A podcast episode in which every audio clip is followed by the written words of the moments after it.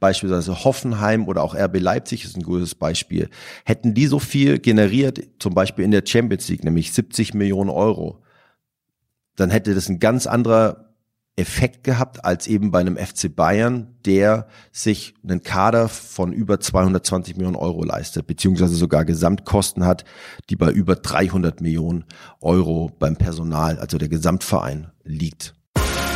Der Sponsors Podcast im Dialog mit Sportlern, Unternehmern und Visionären über das Milliarden-Business Sport. Mit Philipp Klotz und Daniel Sprügel. Herzlich willkommen zum 61. Sponsors Podcast. Schön, dass ihr wieder mit dabei seid und zuhört. Diesmal habe ich mir wieder einen Kollegen aus der Redaktion zur Seite geholt. Holger Rehm-Engel. Äh, es geht um die Effizienztabelle der Fußball-Bundesliga. Ihr könnt gespannt sein. Aber bevor wir dazu sprechen und in die Tiefe gehen, äh, habe ich natürlich auch wieder meine Sport-Business-News äh, der Woche mitgebracht. Hier ist wieder einiges passiert. Darüber will ich kurz mit euch sprechen.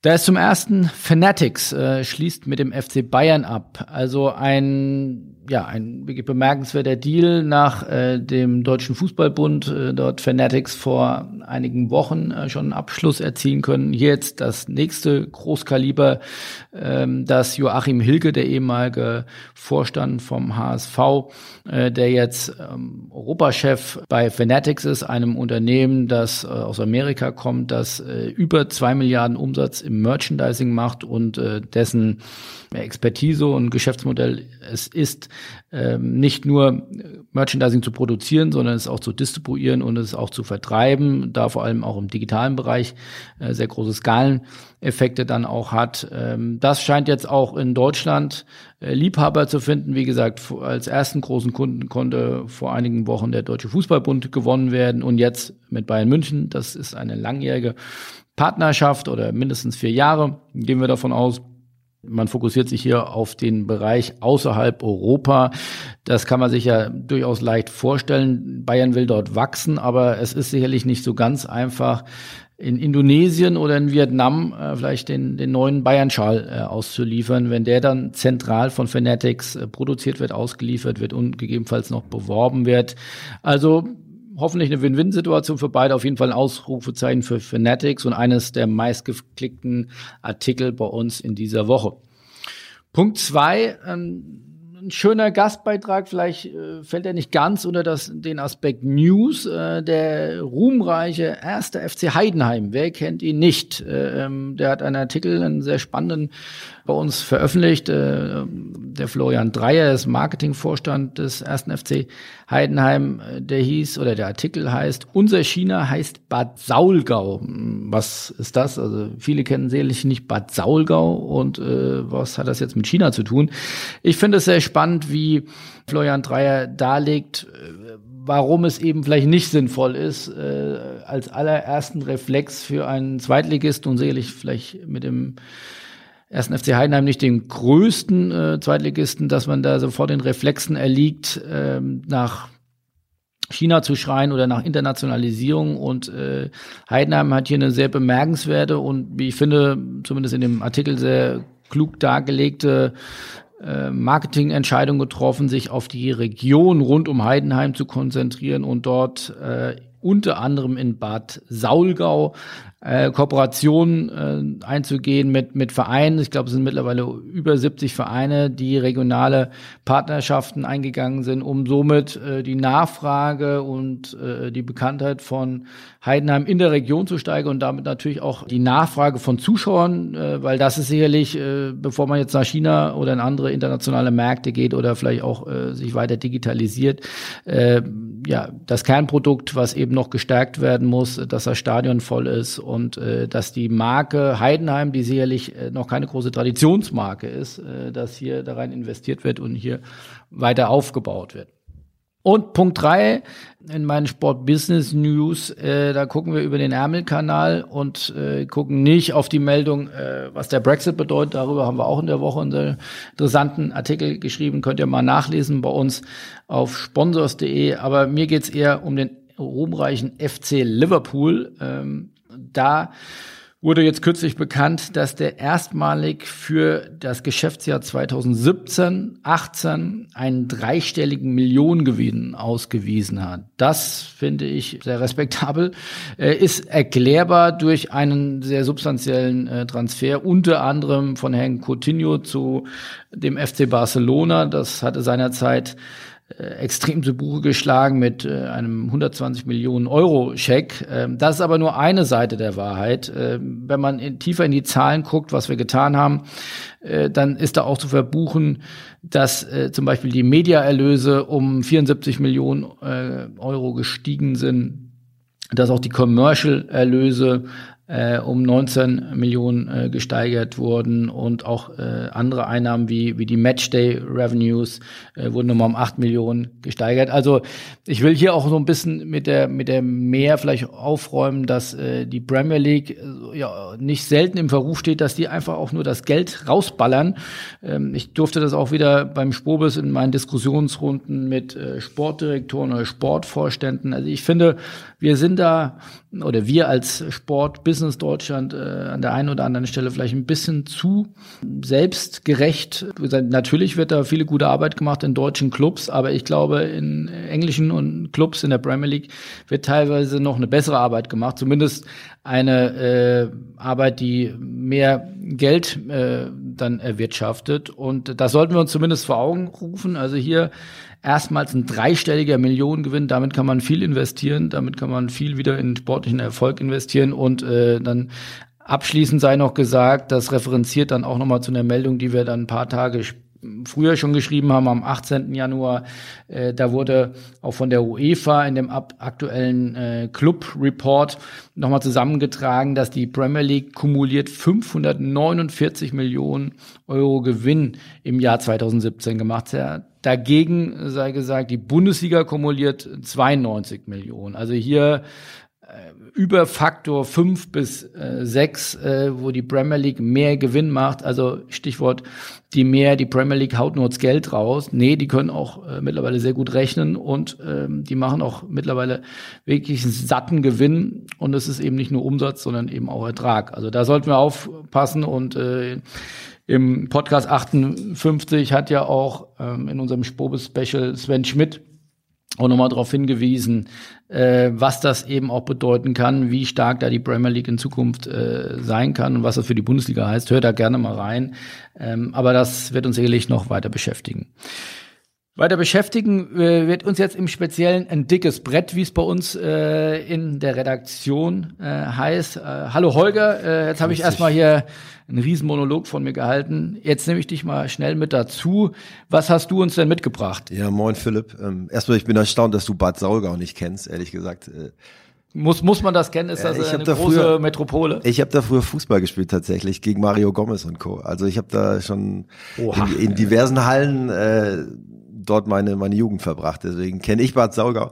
Ich bin auch durchaus gespannt, weil in der nächsten Woche findet ja das Spiel Liverpool gegen Bayern statt. Wir haben zwei News jetzt gehört. Ähm, einerseits Rekordgewinn äh, Liverpool, Fanatic-Stil Bayern. Äh, du sagtest, die Liverpooler bzw. Premier League kann gut rechnen. Ich bin gespannt, wer, wer gut Fußball spielen kann in der nächsten das Woche. Werden wir sehen. Ja. Ich habe aber tatsächlich was mitgebracht. Ähm, dickes Brett ähm, wird teilweise auch genannt. Äh, wir nennen es auch Deep Dive. Ähm, Sponsors Effizienztabelle. Wir haben uns endlich, muss man sagen, rangetraut an dieses schwierige Thema weiß ich, sollen wir erst über die Ergebnisse sprechen oder äh, gleich voll in die Methodik reingehen? Ich glaube, wir sind ja hier der Faktencheck. Ich glaube, das interessiert natürlich auch unsere Hörer. Ähm, wir haben einen neuen Meister. Wir konnten einen Titel verteilen. Das ist auf jeden Fall spannend und der ist dann, jetzt wird's gefährlich in der Geografie, aber vielleicht nicht ganz weit weg von Bad Saulgau. Tatsächlich. Äh, äh, Im schönen Fuggerland äh, genau. oder Fuggerstadt. Äh, Die bayerischen Schwaben haben gewonnen am Ende. Der FC Augsburg, ähm, um das vorwegzugreifen. Der effizienteste Club der Fußball-Bundesliga. Laut unserer Rechnung zumindest. Ähm, dich gefolgt vom SC Freiburg und dem ersten FSV Mainz 05. Wer hätte es gedacht? Also die drei Underdogs kann man, glaube ich, sagen in der Bundesliga. Das sind die, die drei Clubs, die in der Fußball-Bundesliga die geringsten Spieleretats, aber auch die geringsten Gesamtetats haben. Deshalb ähm, war dieses Ergebnis aus unserer Sicht, weiß nicht, was du darüber denkst, aber aus unserer Sicht durchaus erwartbar. Ähm, wir kommen gleich zur Methodik, weil eben der Personalaufwand, äh, die Personalkosten ein durchaus gewichtiges Thema dort ähm, eben sind bei der Effizienz. Also was stellt ihr in Relation, wenn, wenn, wir, wenn du von Effizienz redest? Wenn du sagst, da sind die besser als die Bayern, die sind äh, auf dem Relegationsplatz, glaube ich. Auf Platz 16, korrekt. Auf dem Relegationsplatz, also da muss ich Bayern Gedanken machen. Kann Brazzo Salihamidzic äh, nicht effizient rechnen? Ich hoffe, dass er es kann, ehrlich gesagt. Ich würde vielleicht im ersten Schritt, bevor wir auf die Bayern eingehen, weil ähm, ich glaube, die Leser bzw. die Zuhörer müssen verstehen erstmal, ähm, wie wir, wie wir welche Zahlen in Relation gesetzt haben. Ähm, ich würde gerne mal anfangen, warum haben wir das ganze Thema gemacht? Äh, wir haben das Thema schon tatsächlich ein, zwei Jahre auf dem Zettel, weil wir einfach gesagt haben, wir wollen mal rausfinden, nicht nur wer sportlich der beste Club in der Bundesliga ist. Ich glaube, das weiß man auch. In die letzten sechs Jahre haben die Bayern sechsmal den Titel geholt. Ähm, andere Titel beziehungsweise auch oft im, im Champions League Halbfinale gestanden oder auch im Finale. Dein Club hat ja auch viele Titel geholt. Über meinen Club wollen wir nicht unbedingt sprechen. Ähm, es tut jetzt, glaube ich, hier äh, heute nichts zur Sache. Zweitligameister, oder? Zweitligameister geworden vor, vor zwei Jahren und fast in die Europa League gekommen. Es ist der VfB Stuttgart. Aber ich, äh, ich bin neutraler Journalist, deswegen, ich glaube, das müssen wir hier äh, nicht ausbreiten. Aber in der Tat sollten wir einmal sehen, was ist eigentlich mehr wert acht Jahre in Folge FC Augsburg, die acht Jahre in Folge in der Bundesliga spielen mit einem der niedrigsten Etats. Das gleiche gilt für den ersten FSV Mainz 05, ich glaube im zehnten Jahr dieses Mal, diese Saison in der, in der Bundesliga oder auch in SC Freiburg. Ähm, ist diese Leistung vielleicht sogar höher zu bewerten als diese sechs Meistertitel vom FC Bayern oder auch der ein oder andere neureiche Club, wenn man das so sagen darf, ähm, der durchaus hohe Budgets zur Verfügung hat, aber ähm, hier und da auch mal in der Relegation spielt. Also genau das, das führt ja stark zum zum Stammtisch. Habt, äh, wie habt, habt ihr euch dem genähert? Stammtisch, ähm, weiß nicht, ob, ob das tatsächlich ein Stammtischthema wird. Ähm, wir würden uns freuen tatsächlich. Wir haben uns so genähert, dass wir gesagt haben, wir brauchen auf jeden Fall für die für einen Effizienzquotienten, der am Ende ausschlaggebend ist für das Ranking, brauchen wir zwei Positionen. Die eine Position ist ein Performance-Wert. Das ist in der Regel ähm, ein KPI, der ausdrückt, wie ein Club sportlich abgeschnitten hat am Ende einer Saison. Und die andere Kennzahl ist eben ein Aufwands- oder ein Etatwert, sprich, wie viel Geld hatte dieser Club zur Verfügung. Wir haben uns eine kleine Vorlage, wir haben eine kleine Vorlage bekommen von der Sportbild, die haben es genannt die Kohle pro Punkte Tabelle, die haben also die Punkte, die erzielt wurden in der Bundesliga in Relation gesetzt zum Spieleretat. Und daraus kam am Ende die Rechnung, wie viel Geld benötige ich, um einen Punkt in der Bundesliga zu holen das war so ein bisschen eine Steilvorlage, wie gesagt, war uns aber nicht genug. Also es war uns zu, zu eindimensional, kann ich sagen. Und für die sportliche Performance zählt da jetzt nur die Bundesliga oder auch andere Wettbewerbe? Genau darauf wollte ich hinaus. Wir haben gesagt, ein Club, der international spielt, wie die Bayern seit, seit Jahren oder Jahrzehnten oder auch Borussia Dortmund, Schalke, RB Leipzig und so weiter, brauchen ein größeres größeres Spielerpotenzial, die brauchen eine größere Mannschaft, ähm, leisten sich unter Umständen auch den ein oder anderen Spieler, der teurer ist. Entsprechend hat dies auch Auswirkungen auf die Effizienz. Deswegen ist es für uns aus unserer Sicht zu kurz gesprungen, einfach nur die sportliche Performance in der Bundesliga zu nehmen. Deswegen haben wir gesagt, wir wollen auf alle Fälle sowohl die Bundesliga als auch den zweiten nationalen Wettbewerb, den DFB-Pokal heranziehen, aber auch die internationalen,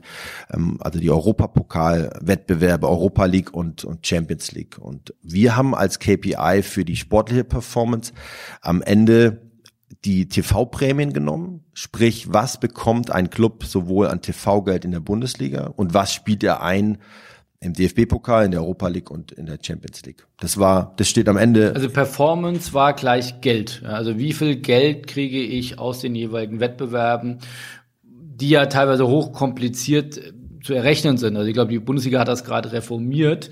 Äh, wie viel Geld, da gibt es dann die TV-Tabelle. Ähm, das ist ja, da muss man ja auch für Mathematik studiert haben.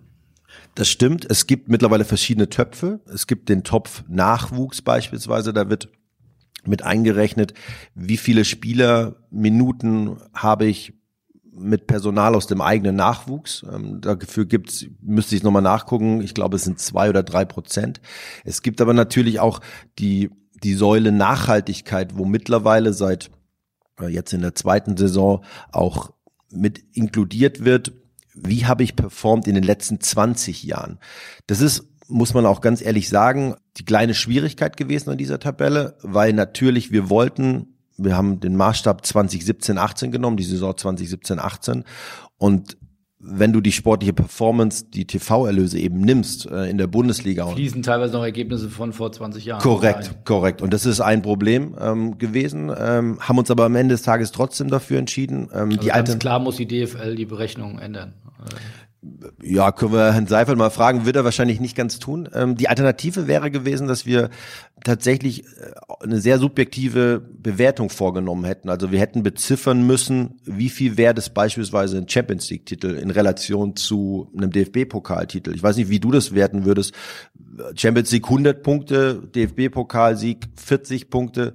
Was ist am Ende ein 15. Platz wert, auch in Relation zu einem 10. Platz, vielleicht sogar mehr, weil er mehr Aufmerksamkeit bekommen hat, der Club, der 15. wird, weil er im Abstiegskampf steckte im Vergleich zu jemandem, der irgendwo im Mittelfeld ähm, feststeckte. Und deswegen haben wir uns am Ende, obwohl wir wissen, dass es diese kleinen Schwächen gibt, ähm, für die TV-Erlöse und die Prämien entschieden.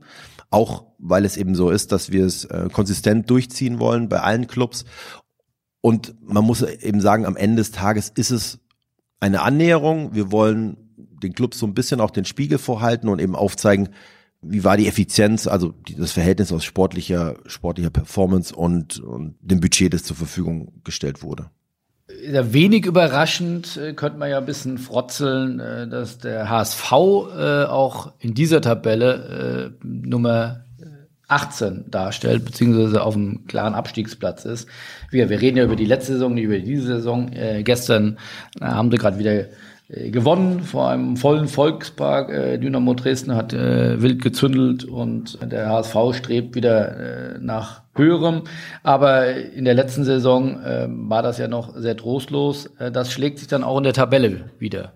Ja, da gibt's auch da gibt's zwei Gründe. Der HSV war in den letzten Jahren immer dafür bekannt, dass sie sehr viel Nachhaltigkeit hatten auf der Trainerposition. Ähm, das merkt man natürlich im Punkto Personalaufwand. Ähm, hinzu kommt, dass der HSV im Vergleich zu anderen Clubs eben sich einen relativ hohen Spielerkader geleistet hat. Aus unserer Sicht ähm, lag der bei 55 Millionen im Vergleich zu beispielsweise einem FC Augsburg, der bei knapp 30 Millionen liegt, ähm, ähnlich Freiburg äh, noch, noch tiefer, also 27 Millionen. Und das merkt man einfach einerseits in puncto Performance, aber auch in puncto ähm, Personalaufwand. Hinzu kommt, dass der HSV in den letzten Jahren einfach nicht so performt hat, wie, wie es der Spielerkader vielleicht hätte suggerieren lassen. Und, und am Ende des Tages steht der HSV deswegen an, an letzter Stelle. Steht auch, glaube ich, äh, an letzter Stelle bei den Einnahmen. Also wenn man da mal in die Tabelle reinguckt, wir verlinken den Artikel auch in den, in den Show Notes, da könnt ihr euch das äh, dann direkt anschauen. Da kommt er auf kumulierte TV-Gelder von neun, knapp 40 äh, Millionen Euro. Damit ist er nee, nicht ganz letzter, da kommt noch ähm, Hannover 96. Und Leipzig. Und, und Leipzig, die ja eine sehr junge äh, Bundesliga-Vergangenheit haben. Leipzig nur bei, bei der Bundesliga, bei den Bundesliga-TV-Erlösen. Liegt daran, ähm, um das aufzugreifen, Philipp, der HSV hat eben auch in den letzten Jahren, und das auch da, darüber hatten wir gerade gesprochen, fünf Jahreswerte, äh, Wertung ist das Stichwort, wenig sportlichen Erfolg gehabt und entsprechend auch wenig Geld verdient. Ähm, das gleiche gilt auch für den DFB-Pokal. Ich kann es jetzt nicht genau sagen, aber ich meine auch da in der, in der ersten Runde ausgeschieden.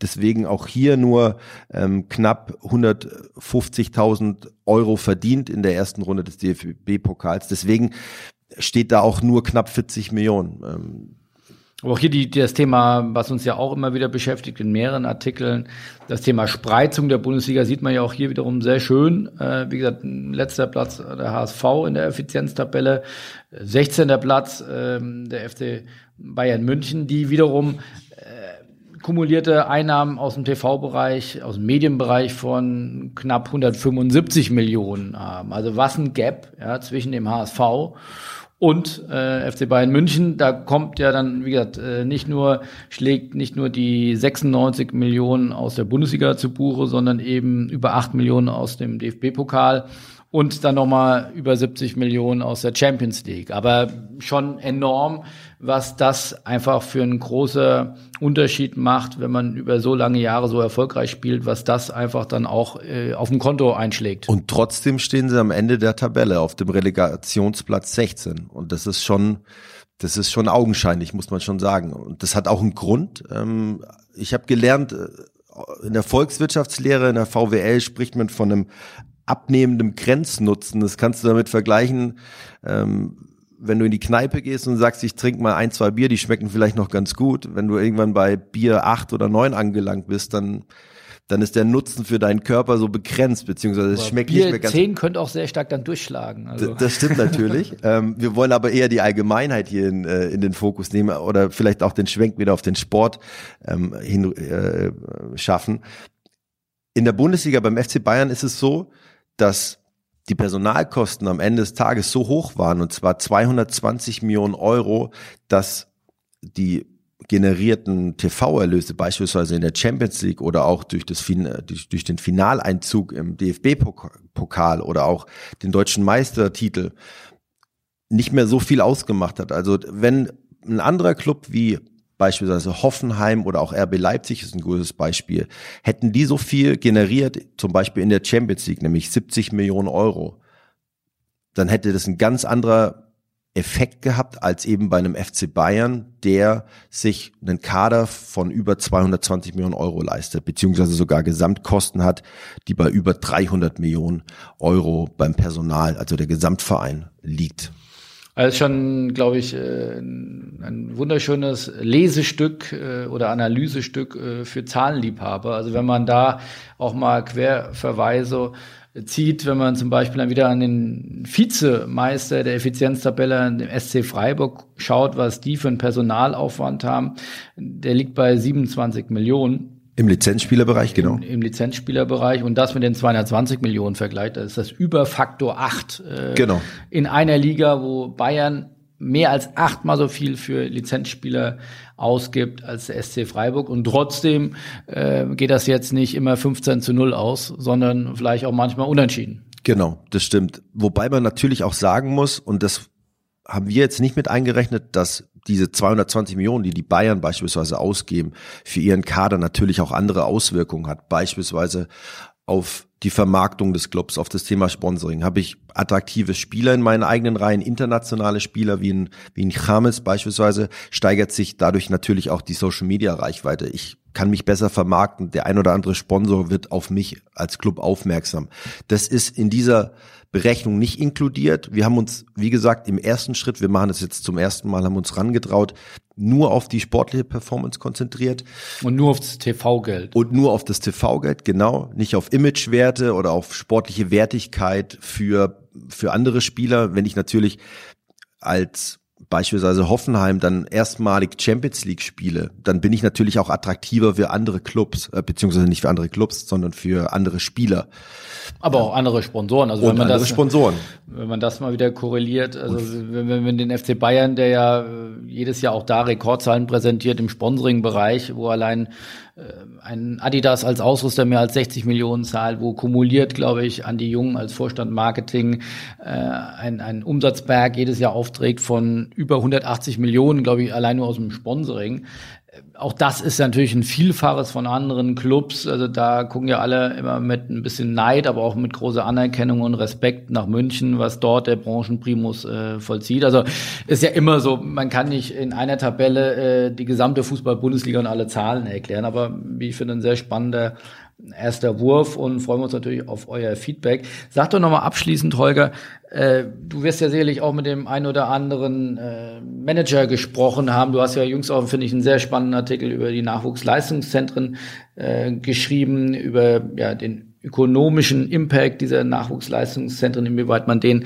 auch ähm, ja, voraussagen kann, prognostizieren kann oder auch eben noch effizienter gestalten, kann.